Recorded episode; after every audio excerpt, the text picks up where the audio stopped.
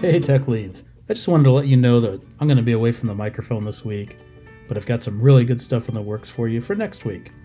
Somehow, you're going to need to make it through the week without me, but you can do it, tech leads. You can do it. While I'm away, remember to keep focusing on impact and remembering that you, yes, you, can have an impact. You're the one who can make that thing move those needles, all right? Also, keep working on the fundamentals, the four core, right?